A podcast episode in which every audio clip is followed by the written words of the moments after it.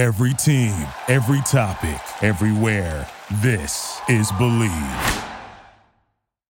Welcome to another episode of No Script, No Problem on the Bleav Podcast Network, the number one podcast network for professionals. Do you believe?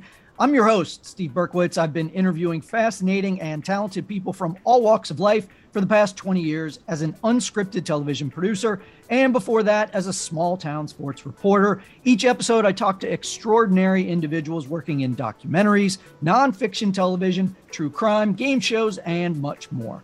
If you enjoy No Script, No Problem, please subscribe and rate the show. It's available on Apple Podcasts, Spotify, Google Podcasts, Stitcher, and TuneIn. You can also find it on Bleav.com and at Bleav Podcasts. Follow me on Twitter at Steve Berkowitz and on Instagram at Steve M. Berkowitz. If you're interested in advertising on the show, please contact Bleav at Bleav.com. All right, let's get started. Today, my guest graduated from Harvard. That's right, the Harvard. She is also a graduate of Columbia Journalism School.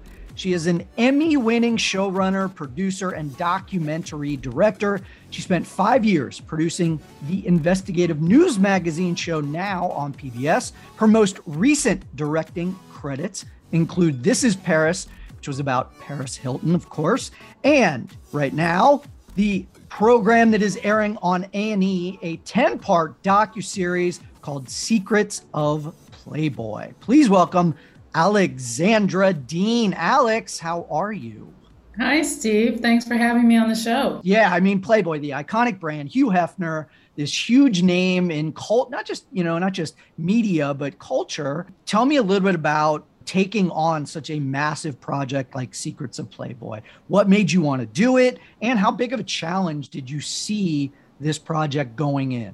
You know, I'd never done a series before, so it was a huge challenge. It, it's a big part of why I wanted to do it. I did want to see what a series was like. I probably should have tried to do like two parts or three parts first. 10 parts in a year is a little bit bonkers, but you know, it was very exciting from the beginning initially IPC, who I made Paris with, came to me and with the idea like Playboy, we should look at Playboy. What what's the women's perspective? But it was a question we didn't have an answer. It was just okay. Let's start calling people uh, from Playboy and see what they think. Could have been a feature doc. Could have been three parts. Turned into ten parts because of the conversations I was having with these women. It was the beginning of the pandemic. We were getting into these big, deep, huge conversations, and some of the stuff just, you know, blew my socks off because Playboy right now in 2022 isn't, you know, a big name. We don't think about Playboy. It's important to kind of remind people just how big of a deal Playboy was in the 70s, the 80s, even kind of into the 90s, and then the reemergence of Playboy in 2000s with Girls Next Door. And I think those first two episodes, you kind of hit on that. Tell me a little bit about kind of how big of a deal Hugh Hefner was in in terms of American culture and in terms and, and what Playboy means to media and to our culture. You know, if I if you look back at American history, there aren't that many brands that dominate for 5 decades. And Playboy did that and more. It is like Coca-Cola and Pepsi, it's like Mickey Mouse. It's an internationally recognizable brand. We don't need to see the name, we can see the symbol and we know what it means and it's been exported across the globe. It, it means American sexuality. You know, a little bit brash, quite free, cheeky. It's defined us in a way abroad. So I think it matters a great deal what it says about us. And I think it matters also who was the architect of that idea of our sexual freedom. Going in, how did you approach the project? And then what do you look at Hefner and Playboy now being done with the project, how did your views change? Well, like you, Steve, you know, the brand did loom pretty large in my childhood. You know, I was a child in the 80s and 90s, and so I remember a lot of the really iconic Playboy stars, you know, from Pam Anderson to Anna Nicole Smith. And they were also dictating a, a look, a style, um, you know, what it was to be gorgeous and sexy. I didn't have a critical view of Playboy growing up. I just kind of accepted that was kind of cool, and wouldn't it be nice to have boobs like the girls on Baywatch? You know, that was about as deep as I got. Um, and coming into this, I'd just done Paris, and you know, like the Britney doc, that was a real look at early fame in the 2000s and what we did to women at that time. And we looked closely at her sex tape and how we'd kind of shamed her for that. And she reframed it for me as revenge porn. You know, this was an, a disgruntled boyfriend putting out something without her consent. That made me think deeply about us and sexuality in this culture like I was really shocked to her perspective on that. And I thought, what what else are we missing when it comes to women and sex in America? And that that's one of the reasons that the word Playboy ignited something in me, and I, I wanted to go after their story. By the end, I was completely knocked back. I did not realize that this was going to turn into such a deep, dark, broad ranging uh, expose in many ways. It really wasn't intended that way there are many voices in the series. They they represent many perspectives. But of course, the ones that everyone wants to talk about are those who had really traumatic experiences. All right, so let's talk about a couple of those. It certainly was seemed like this endless, you know, playhouse and a place of fun. But um, as we hear in your documentary series, uh, playmates uh, like Holly Madison and Sondra Theodore, uh, they claim that some quite horrible things took place behind closed doors. What was it like to talk to people like Holly and Sondra and kind of really get this vision, this world that the average person just didn't see? You know, Steve, originally it was really confusing. I was like making these cold calls to people who've been in Playboy over five decades. And they would say something like it was cult like, or, you know, it was great, or, you know, it was vicious. And the words were so different and the, the time periods they were talking about were so different and it was everyone felt so strongly about their position that at first I just couldn't reconcile any of it. And it took me a really long time to kind of reconstruct all these decades of Playboy and why some people had had these really dark experiences and some people had escaped them and some people loved it. It had to do with all the historical forces going on around it. Like, you know, different things happened to the women who walked through those doors in the 70s versus the 80s versus the 90s. And so I've just laid that all out for you as I've kind of excavated it myself few things that I kind of started to jot down that the the women and then also you talk to security guards and there's some journalists in there that you know the the girls had curfews people like have had video cameras in there and there was collateral that was held against people you know so they wouldn't go against him um, yeah. uh, it started to sound like as you kind of watch the first two episodes and then you have the big super tease at the end of the first two episodes it does start to sound very cult like in yeah. your opinion would we call playboy would we call the playboy mansion a cult if it was around today in 2022? You know, funny, I think we would call it a cult today. Whether you call it a cult in the time period is the meaty question for me because I think we all kind of bought into a lot of the assumptions that made Playboy operate culture wide. And so maybe back then it was really hard to pick it apart from the general culture and we wouldn't really call it a cult looking back, it's easy to say it was a cult because there was this sort of brainwashing going on. The rules were ridiculous. There was, you know, making a god out of the man that was leading it and allowing him this full control over the women. That all feels very culty, doesn't it? Yeah, it pretty much sounds exactly like a cult. I kept comparing it to The Vow and Keith mm. Raniere. And right. I, you know, I was like, yeah, it sounds a lot like what Keith did, you know, with NXIVM, um, which is eerie you know? And like i said it, it, yeah it, it kind of made my skin crawl. Um, you do make a, a, point in the first two episodes to provide kind of a other side. Hef was very anti-segregation he had black bunnies and then he also was pro you know sexual liberation. He was um, a pro women in some ways. Was that how important was that for you to kind of tell this two divergent stories? One that he was kind of this monster, but he was also he also did some good things. How important was that for you? Critical. You know what makes this a really interesting doc series for me, you know, when I was working on it, was that it was complex. This is not a simple story. It's not, you know, Epstein I felt was kind of he did what it said on the tin. You know, if you decided he was a predator, that's what he did. Hef was not like Epstein. He was really out there in the public promoting himself as a progressive icon if you'd met him, he would have felt like a fatherly figure from every account. He would have, you know, had all these awards on the wall from the NAACP and from women's groups. He wore that mantle of being a progressive champion proudly. And if we don't understand that, then we can't understand that people that can be monsters or can be predators are often hiding under a very progressive veneer, as well as you know the men that were clearly out there just doing it like an Epstein or Weinstein. Show Bill Cosby, you know, who is prominent at the yeah. at the mansion, and obviously, I'm sure you get into that in in future episodes. we do, we do. Yeah, yes, yes so uh, you know which goes along with some of the very serious allegations of rape and assault and, and things like that and heavy drug use. I probably need a few years of therapy at this point. Maybe even more. You know you feel like as a journalist you're kind of working on this stuff and you know you feel terrible for people telling you but you kind of go about your day and you you, know, you report on a lot of bad stories and it's okay. And then you find yourself like making tea or something and you're smacking that china cup down on the table particularly hard and like oh maybe i have some pent up rage here that i should deal with that i'm disassociating from. You know i think every journalist who covers trauma probably feels this way but it's weird and difficult sometimes to deal with what was the action or the information that shocked you the most? Episode 10 has a couple of bombshells. I won't ruin them for you, but holy shit. I mean, yeah, they you know, I think we dismantle the Hefner edifice piece by piece each episode as we go along. But I think episode 10's revelations just kind of explode at sky high.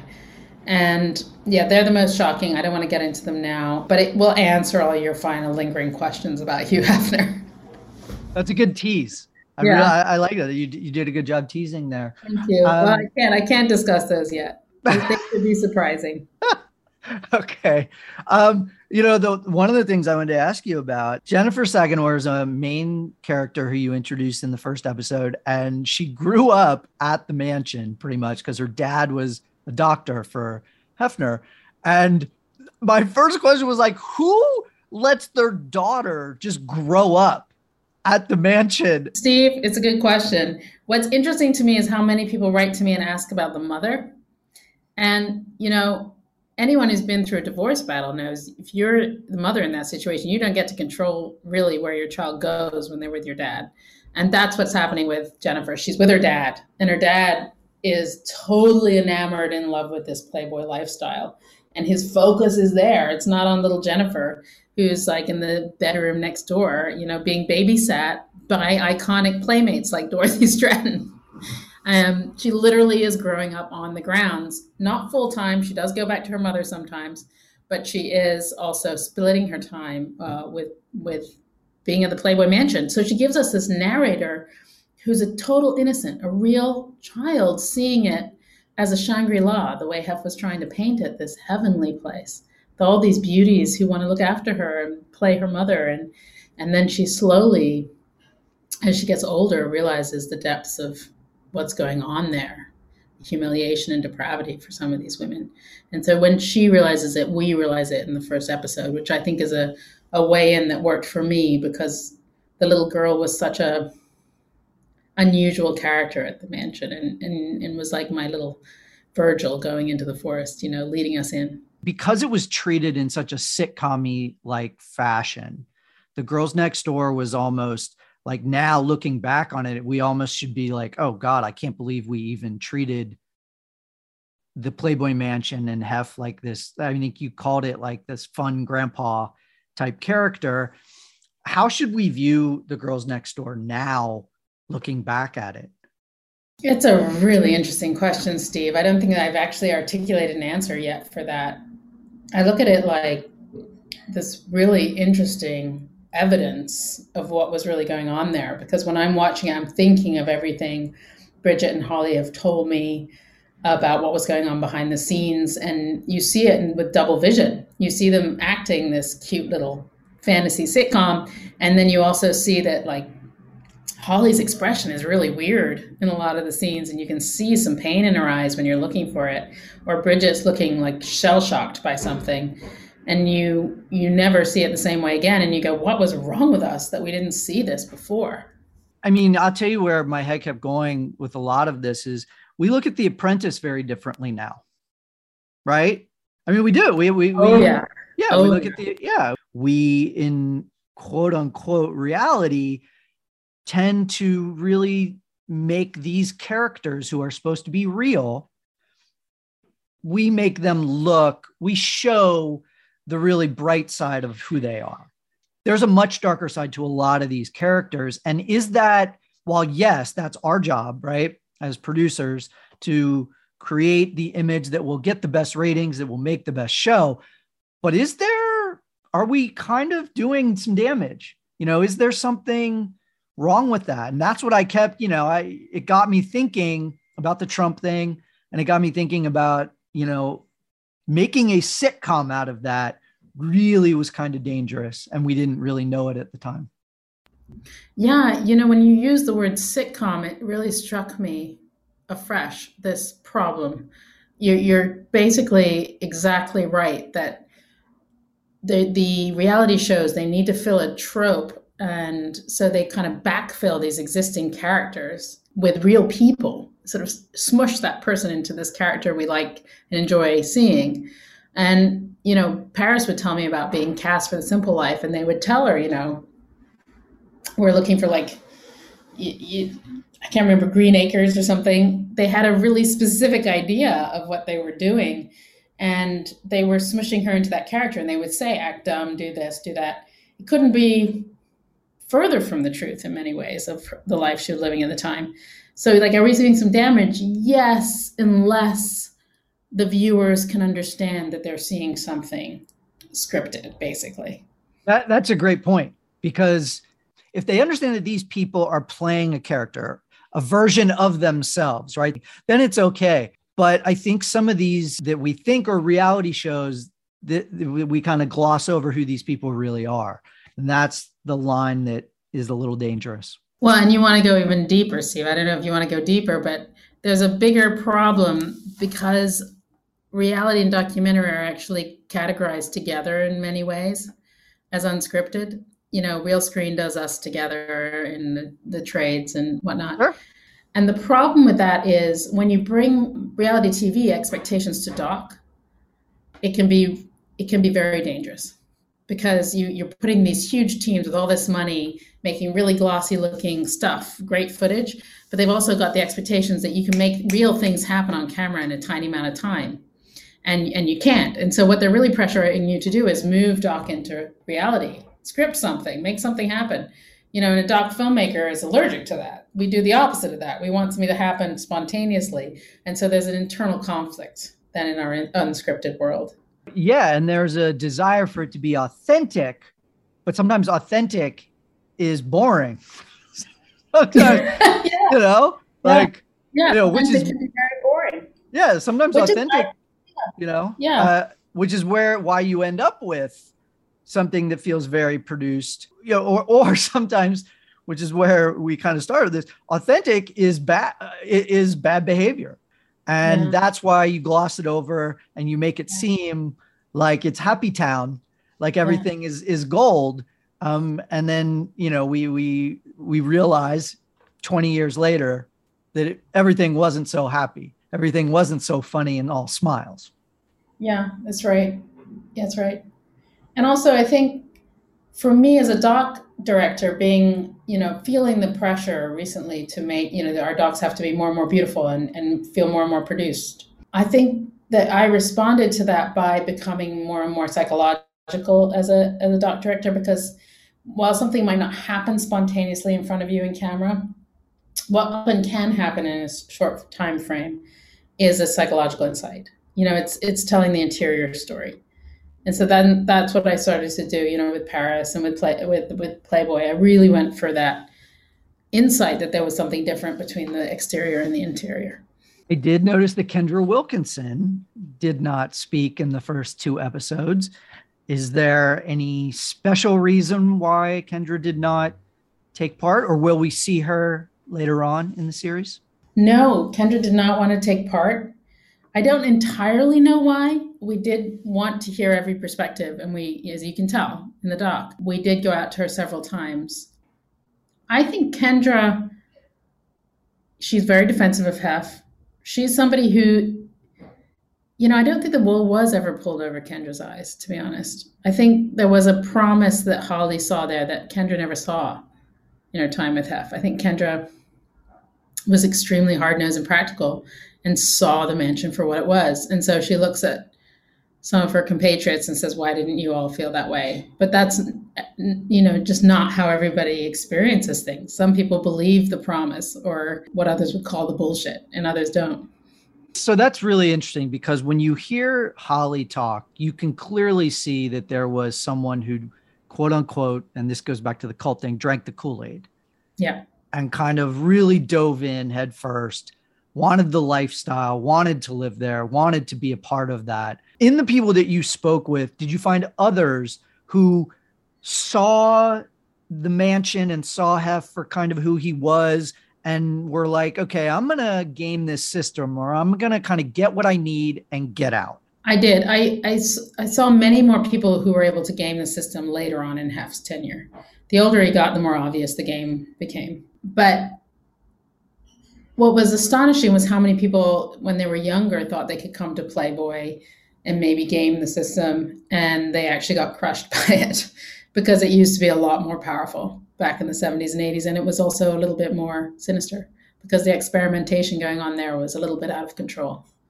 As I was watching, I was kind of thinking about some of the other docs with you know sexual allegations like R. Kelly, Epstein, you know, the docs like that. Those were, you know, there was a lot of legal aspects to those docs that you could base it on. R. Kelly had been on, uh, had been on trial. Epstein's case had, you know, had, had already gone through, and then there was, you know, the perversion of justice.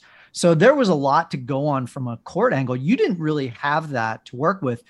What was kind of the starting point for you at the beginning of the doc pro- process? You know, it was really as simple as picking up a phone and making a phone call. I was I didn't really have any expectations. I, I just thought surely women will have a different story than what we've heard so far. And at first, you know, I had a lot of phone calls where women were just saying, "Yeah, it was great. I, you know, people condemned me for taking my clothes off, but it felt freeing, and and I made a brand for myself, and it was great." And you know, I was like, "Okay, fabulous. We'll talk about self empowerment, and it'll be like an episode." And then you know, I started to stumble on these interviews that were like, you know, no, I, you know, I think, I think Playboy destroyed my life. And when you get an interview like that, you go, oh, and how can both be true? And are there others? And down you go down the rabbit hole. So it really was just literally shoe leather investigating and a, and a discovery after a discovery. Was there a moment that you realized, okay, this is going to be not just maybe a two hour doc, but I've got something much bigger here? Was was there like an, an interview or some sort of discovery that you made?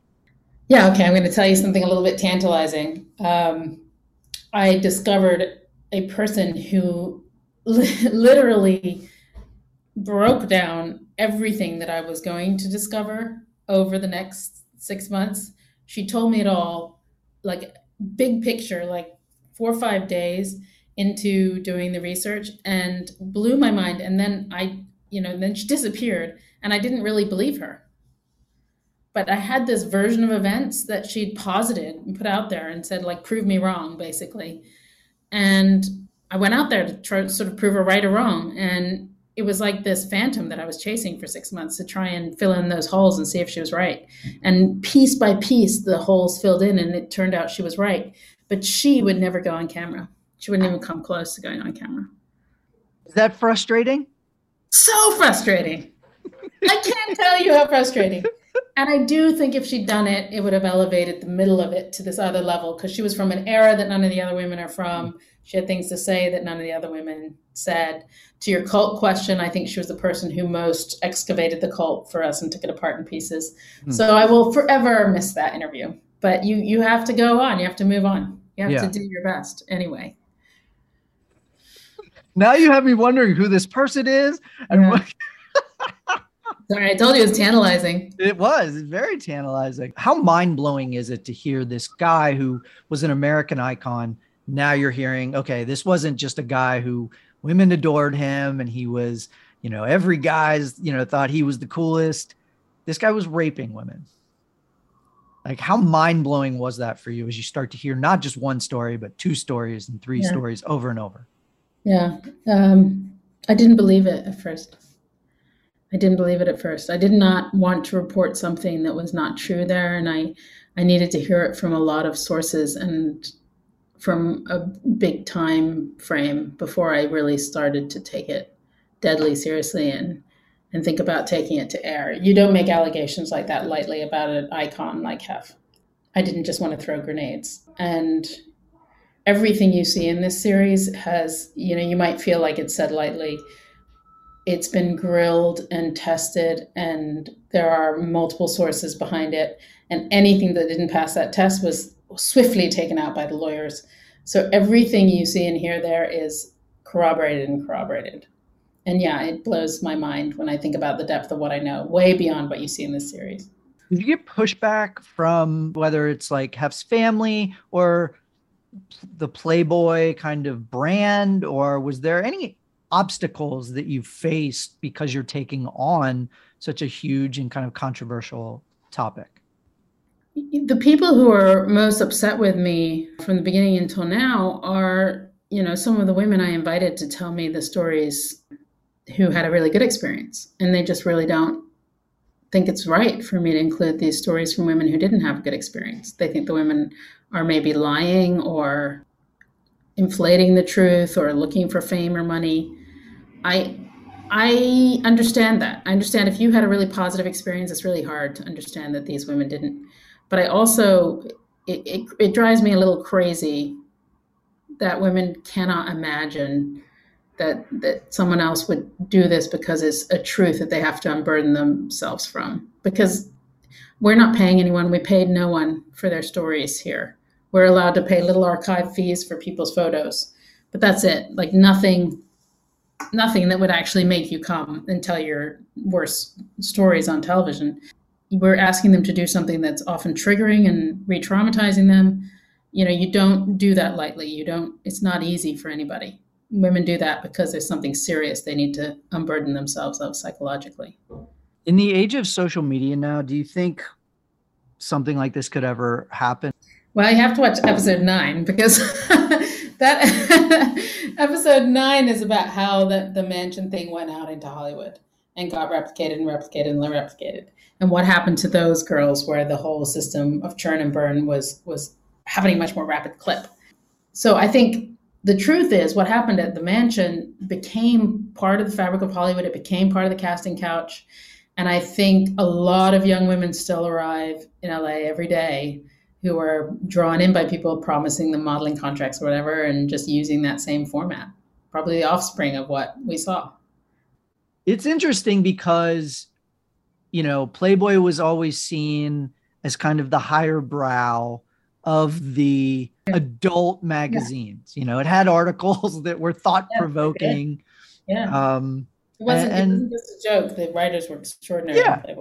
Yeah. yeah it was it was a higher brand higher caliber and he was you know he was an important figure in in our culture and i'm curious what you think after seeing everything even stuff that obviously won't appear in the 10 part docu-series what is the legacy of playboy what is the legacy of hugh hefner you know i'm a big fan of complex ideas and i really want to challenge all of these viewers and listeners to hold both versions in their minds. You know, you can you can both be Playboy that liberated women to take off their clothes in a puritanical society and feel a little bit more free to enjoy themselves. And Playboy can also be a place where women got crushed and um, you know, really it was all for the entertainment of men and both can be true. So I think the legacy is now complicated, it's muddied, it's conflicted and difficult.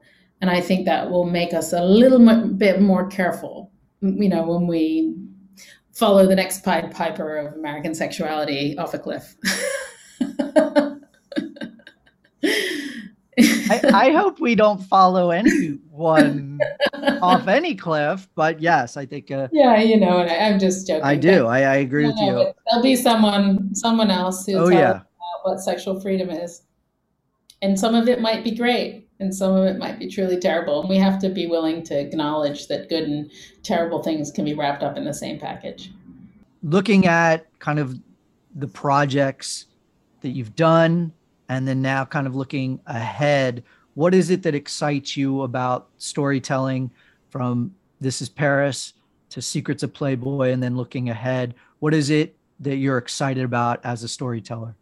I remain deeply excited by any story where i think we made an assumption collectively as a culture and we judged somebody or something we made a big judgment and felt superior I, I quite like stories like that where I can go and be like, really? Really? Do you still, like, if you look a little closer, are you really superior? Why did you judge?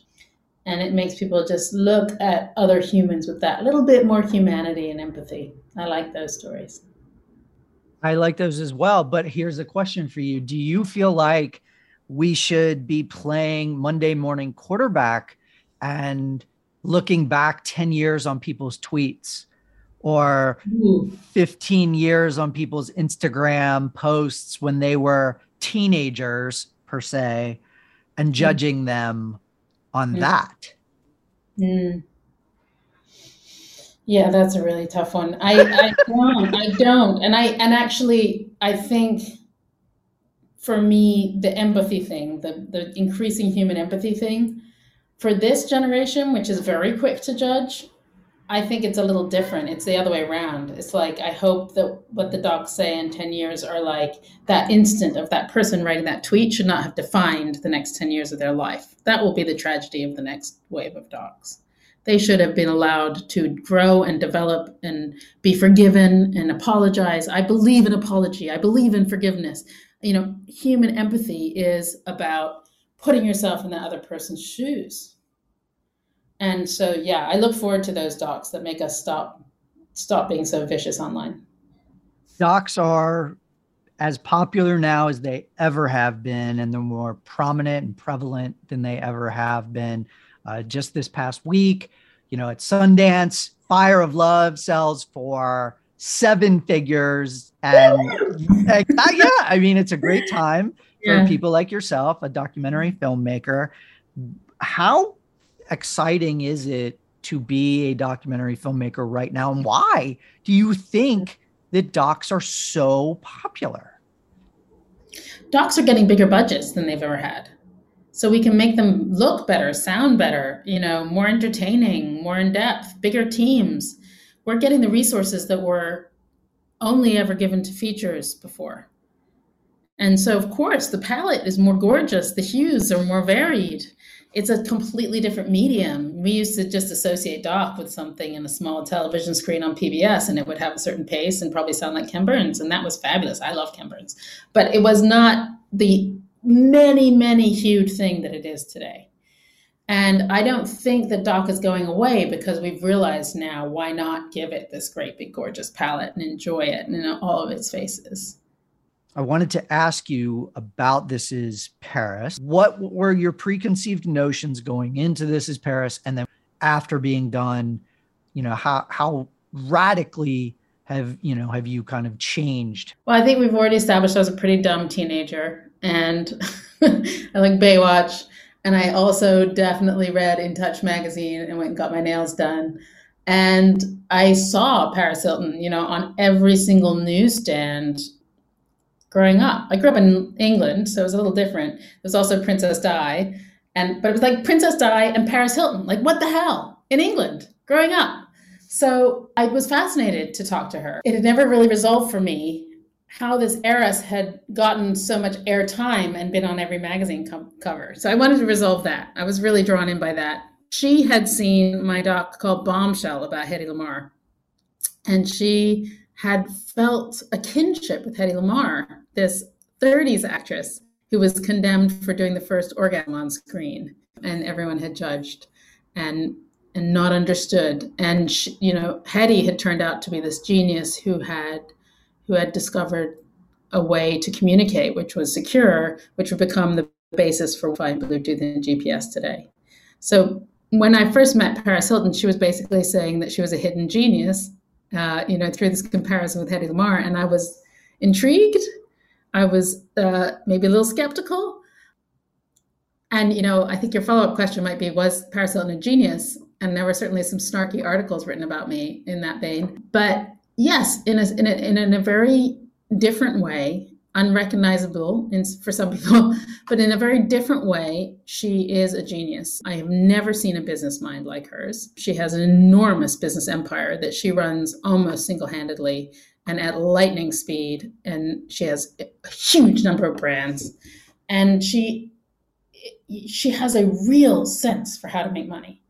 But she's also somebody who has a hidden face and she's never really shared who she really was. So you know, she was absolutely spot on. She's a lot like Hedy Lamarr. And having just done that film, it gave me a lot of insight for how to crack open Paris Hilton. She's a marketing genius, if yes. anything. Exactly. Yeah. Thank you. She's a marketing genius. Yeah. And, you know, so much of selling a perfume or selling a shoe, it, you know, is, is marketing. And she, yeah. like a billion perfume brands and stuff. So it's incredible what she does.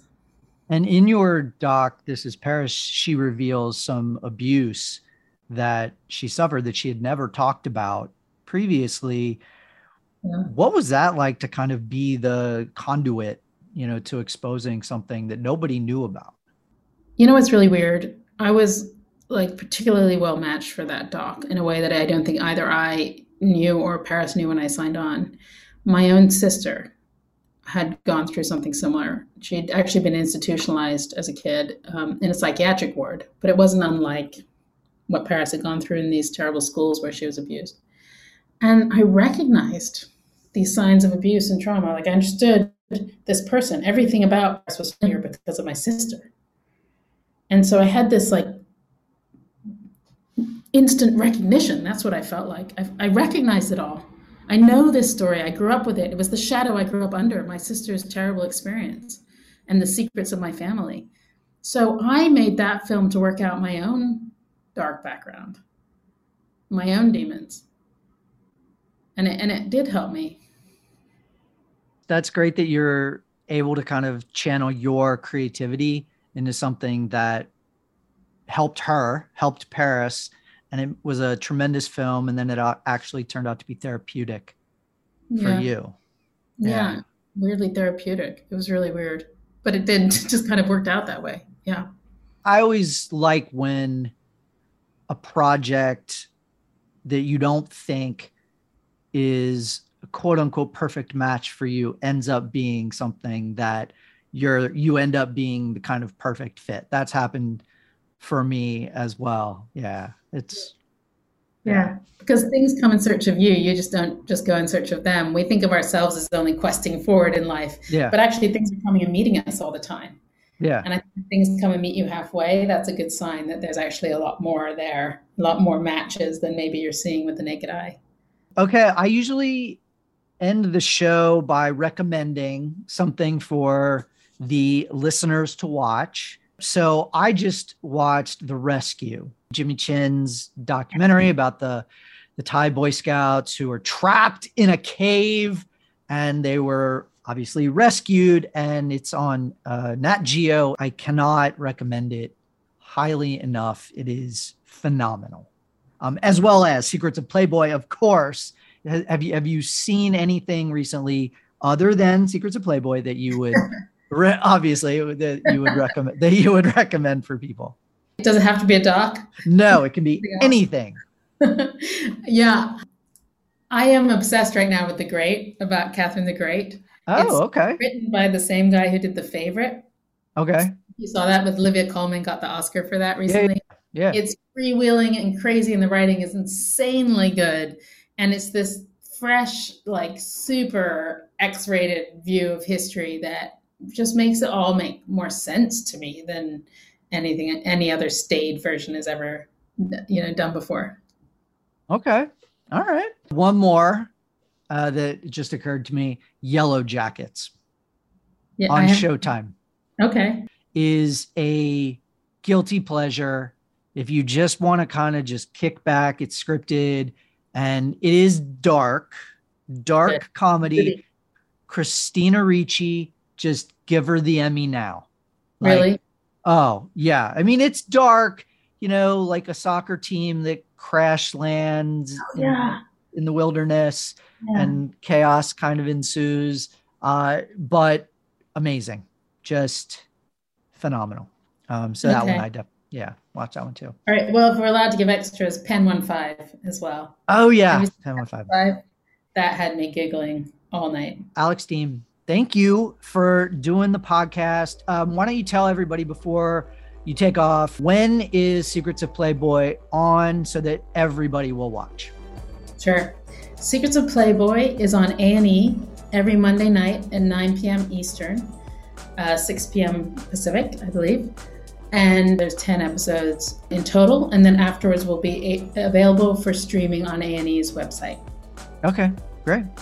Well, everybody should watch and congratulations. And I'm excited to see what you do next as well. Thank you very much. Pleasure talking to you, Steve. Likewise.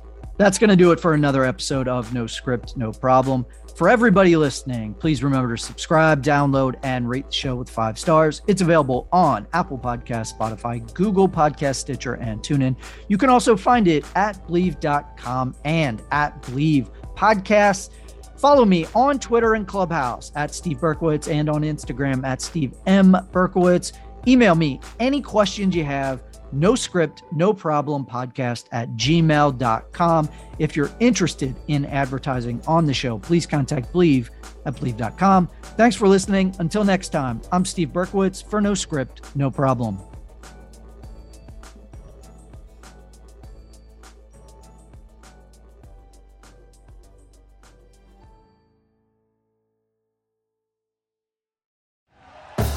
Thank you for listening to Bleav. You can show support to your host by subscribing to the show and giving us a five star rating on your preferred platform. Check us out at Bleav.com and search for B L E A V on YouTube.